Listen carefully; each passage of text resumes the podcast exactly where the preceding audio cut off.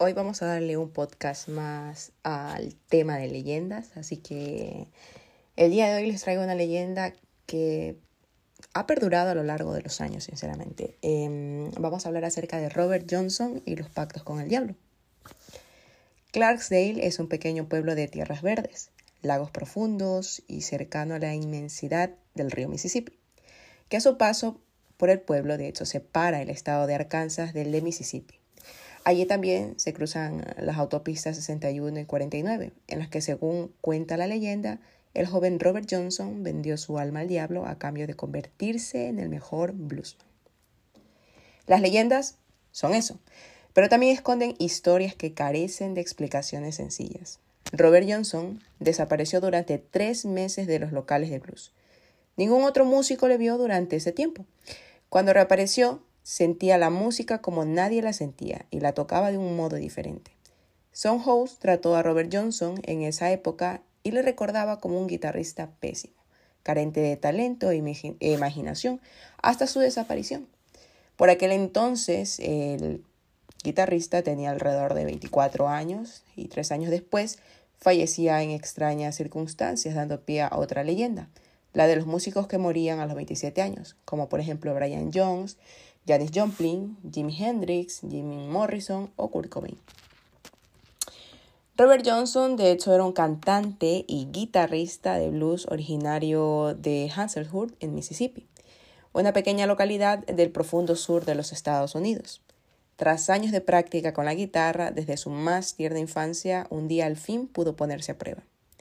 A su ciudad llegó el llamado anteriormente Son House, un veterano guitarrista y uno de los mejores músicos del momento, quien tras oírle tocar aseguró que carecía del más mínimo talento para la música, en realidad que era de lo más pésimo. Burlándose de él en público, auguró que su carrera estaría abocada a la mediocridad, lo cual eh, supuso una profunda humillación para el pobre Robert, quien tras ese incidente desapareció, como dije anteriormente, durante una larga temporada. Toda la vida de Robert Johnson está llena de sombras y dudas, siquiera se conoce con exactitud la fecha de su nacimiento. Se desconoció incluso el nombre de su padre biológico hasta la adolescencia y solo hay dos fotografías suyas, de hecho cuando luego pues muere envenenado por un marido celoso en un cruce de carreteras cerca de Greenwood en agosto de 1938.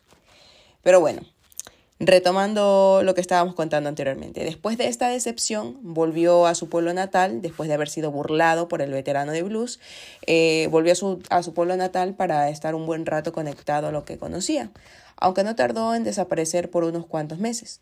Durante todo ese tiempo algo había cambiado en él.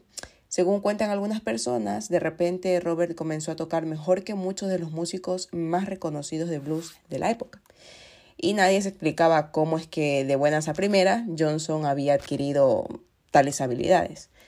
Muchos lo atribuyeron a un milagro, pero la gran mayoría creía que eso era obra del mismísimo diablo. Es aquí cuando entra la leyenda urbana por la que muchos conocen a este músico, la cual dice que se encontró en el cruce de carreteras que dije al inicio, el 61 y 49 en Clarksdale, Mississippi, y convocó al diablo a la medianoche acompañado solamente por su guitarra. Según declaró en numerosas ocasiones, todo empezó el día que se perdió por los caminos cercanos a la localidad de Clarksdale Preso del agotamiento, en su infructuoso intento por recobrar la orientación, se sentó en uno de los bordes del camino, junto a una encrucijada, hasta que, tras un breve descanso, apareció por sorpresa un corpulento hombre ataviado con un sombrero de ala ancha. Sin medir palabra, el enigmático sujeto cogió su preciada guitarra y la afinó mientras tocaba algunas notas, lo que hace comúnmente un guitarrista, ¿no? Robert intentó mirarle a la cara para saber quién era, pero él no logró ver su rostro. Tras devolverle el instrumento bien calibrado, el misterioso hombre, así como apareció, desapareció sin medir palabra alguna con él. Desde ese mismo instante, Johnson supo tocar el instrumento con tal maestría que consiguió hacerlo sonar como nunca nadie jamás lo había logrado, dejando entrever que el mismísimo Lucifer le había concedido aquel don divino a cambio de su mortal alma. El rumor se fue corriendo de boca en boca y esto, en lugar de molestarle, el músico se aprovechó de la historia y guardó silencio respecto al tema, para llevar consigo ese halo de misterio.